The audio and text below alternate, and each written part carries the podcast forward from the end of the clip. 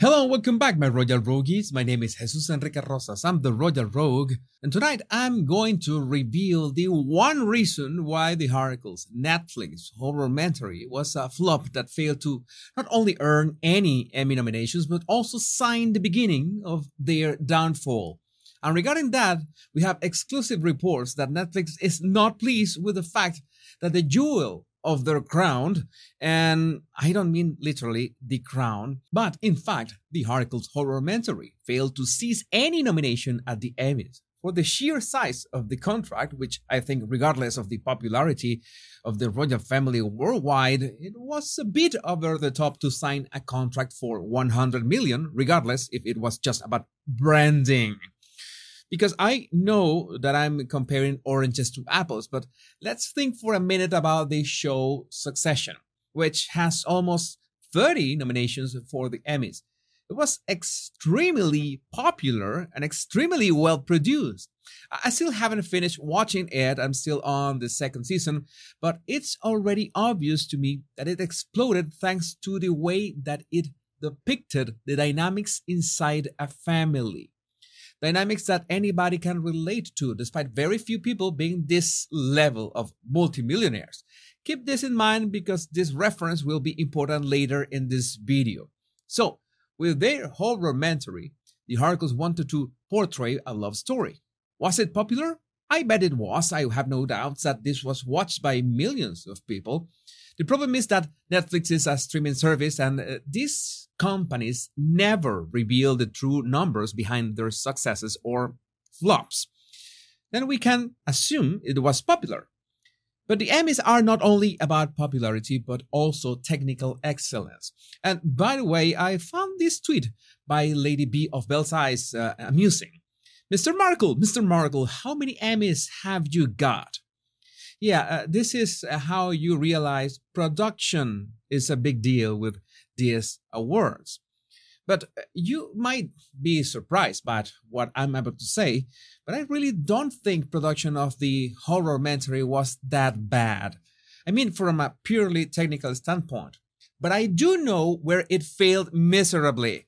The problem is that they wanted to do too many things at the same time. They pretended to portray a love story that was so sanitized and hermetic that it had failed from the start to be authentic. It just looked forced and artificial, and we are talking about writers and production staff that make sure that a documentary should be engaging emotionally. But no, they also had to include some kind of villain. And that's why they included the headlines, the online harassment, and Christopher Bouzy. This is the point where even Meghan's most fervent fans began to notice some kind of noise, something in the back of their heads sounding, something that doesn't ring quite well. This is a woman who wants to be a real change in the world, who wanted to modernize the British monarchy, and was meant to be the savior of women and girls of the present and the future, and she's bothered by headlines and tweets.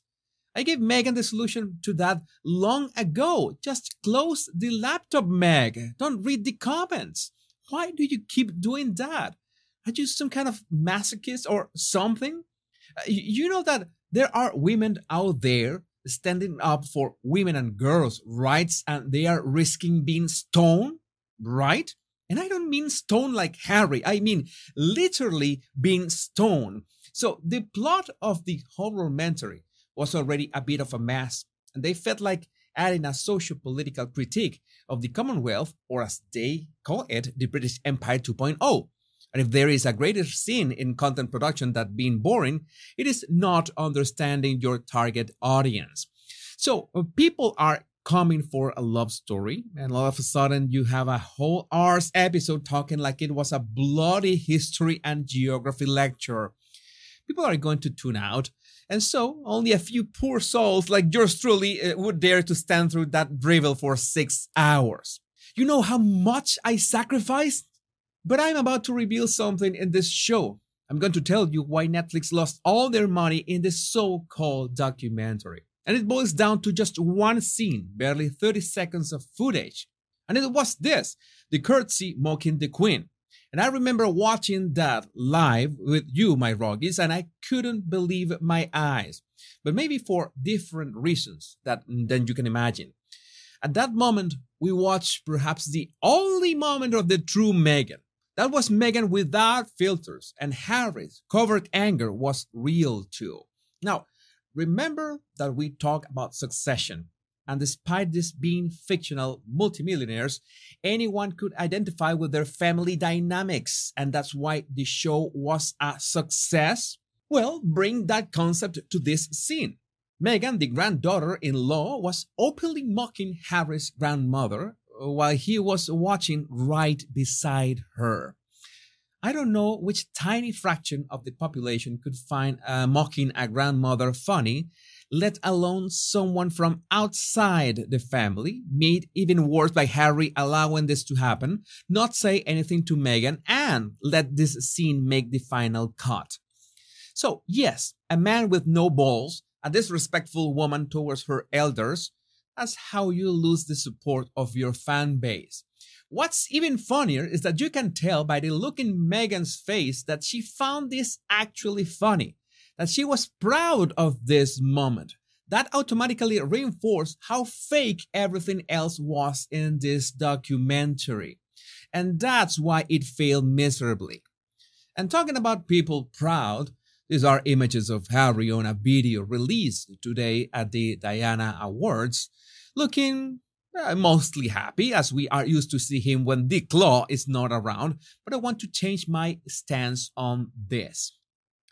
I used to say, hey, look at Harry, how happy he is without Meghan, yada, yada, yada, but that is bollocks. This chap cannot be happy.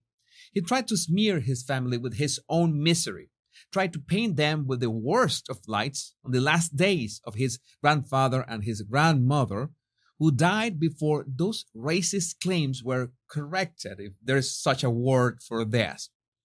So nobody, nobody can be happy doing that. Most that I can give him is that he looks um, temporarily relieved. That is much more appropriate. And talking about inappropriate things, I'm gonna tell you, I need to take this off of my chest. Twitter is getting way too much toxic as of late.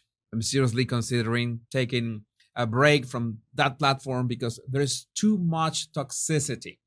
But then every once in a while, I find gems like this that are nothing but priceless. Uh, uh this out of the blue, this guy called Scott Mansell, I didn't know who he was, but his question just pops on my timeline. I am too lazy right now to research this, so I asked the Twitterverse, what's up with all the Harry and Meghan hate? And I said to myself, oh boy, oh, boy, I need to see those comments like right now. Now, imagine my surprise, followed by utter disappointment, that said Scott Mansell had limited the replies to his own question. I, I don't get it. Who asks that question on Twitter and then limits the replies? And to answer the question of who is this guy, I went to his bio and what did I find? All right. He's the founder of HCA Critics. And I won't be surprised that you have no idea who these people are. So, friendly reminder that these are the awards that nominated Harry and Meghan's horror mentoring. So, what I guess is that the founder of these awards has absolutely no idea what's going on with the Montecito duo. And of course, the only answer that went through was this one. She's black and he's the doormat pair who chose his wife and family over the twisted games played by his family. Also, said family instructed the British media to do a constant campaign of hate, mockery, and disparaging commentary about Meghan, the Duchess of Sausages. I will mention some of the quote tweets, but those were full of the sausage squad. Those people don't deserve more exposure, especially on my channel.